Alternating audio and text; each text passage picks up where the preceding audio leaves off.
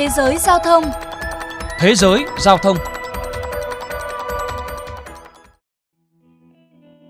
Mới đây để phát triển vận tải hành khách công cộng, Hà Nội dự kiến nghiên cứu xây dựng 6 tuyến đường sắt đô thị, trong đó có tuyến đi theo trục Lê Văn Lương, vốn tồn tại tuyến buýt nhanh BRT.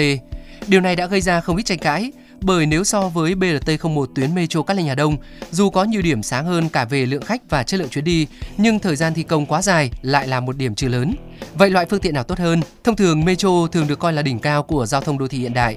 Chúng nhanh, hiệu quả, phù hợp với giao thông xanh, trong khi BRT ít hào nhoáng hơn và thường bị gán ghép với các tuyến buýt thông thường. Nhiều một nghiên cứu từ trường Đại học Kỹ thuật Đan Mạch đã chỉ ra rằng không phải quan niệm vừa nêu trên lúc nào cũng đúng.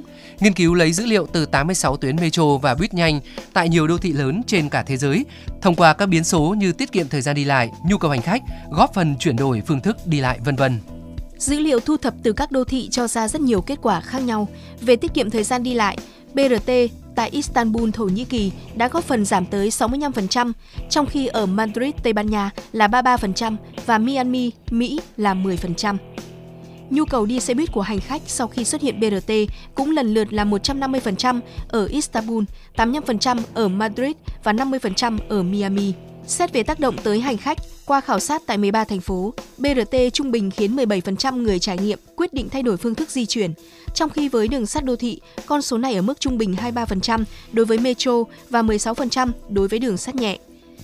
Dù còn hạn chế về mặt dữ liệu, tác giả của nghiên cứu đã chỉ ra rằng BRT vẫn có thể cải thiện thời gian đi lại, góp giảm ùn tắc giao thông tương tự như đường sắt đô thị. Do đó, không thể khẳng định rằng đường sắt đô thị luôn tốt hơn BRT.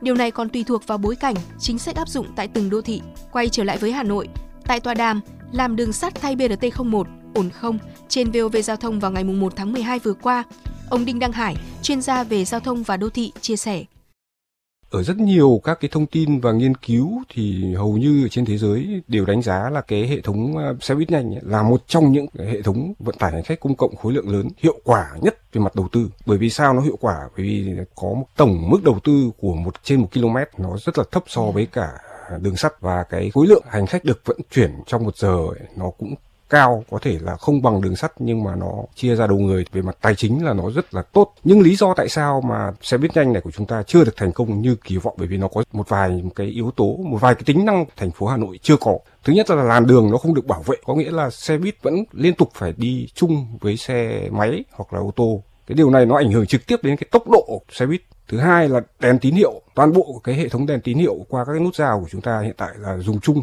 và không có một cái sự ưu tiên bất kỳ nào cho xe buýt nhanh cả.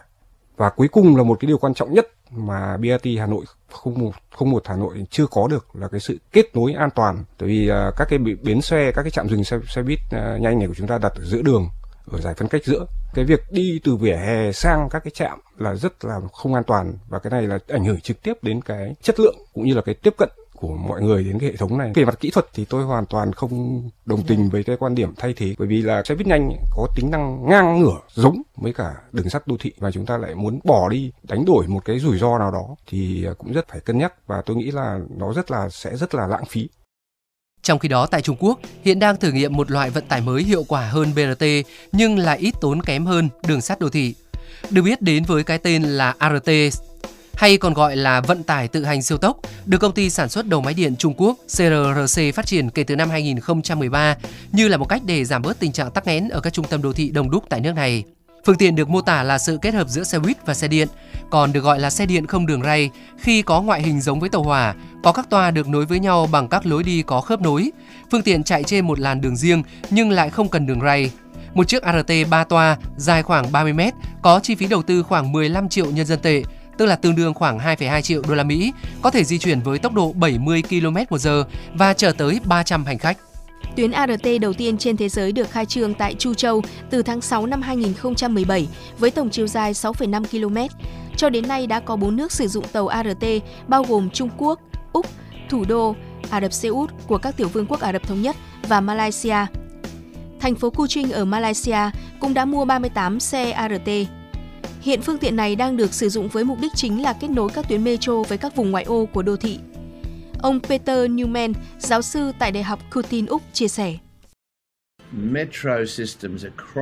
Tại Chu Châu, Trung Quốc, họ có hệ thống metro hiện đại nhưng cần có một giải pháp để cải thiện kết nối giữa người dân và metro. Họ không thể làm thêm hệ thống đường sắt nhẹ vì quá phức tạp, nên họ đã nghĩ ra ART, một dạng đường sắt nhưng lại pha trộn với xe buýt. Bề ngoài thì giống như một chiếc xe buýt vậy, nhưng mà khi trải nghiệm nó, bạn sẽ nghĩ rằng bạn đang đi metro, tàu hỏa. Còn ông Đặng Huy Đông, Viện trưởng Viện Nghiên cứu Quy hoạch và Phát triển cho rằng vấn đề không nằm ở BRT hay metro mà nằm ở quy hoạch phát triển đô thị.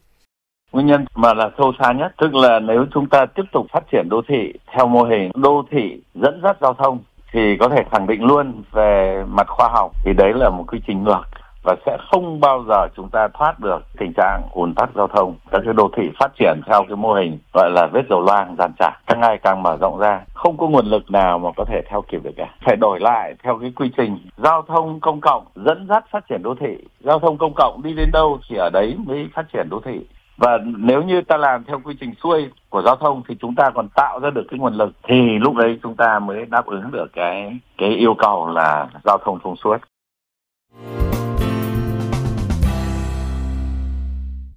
Chuyên mục Thế giới Giao thông hôm nay xin được khép lại tại đây. Hẹn gặp lại quý vị và các bạn ở trong những chuyên mục tiếp theo.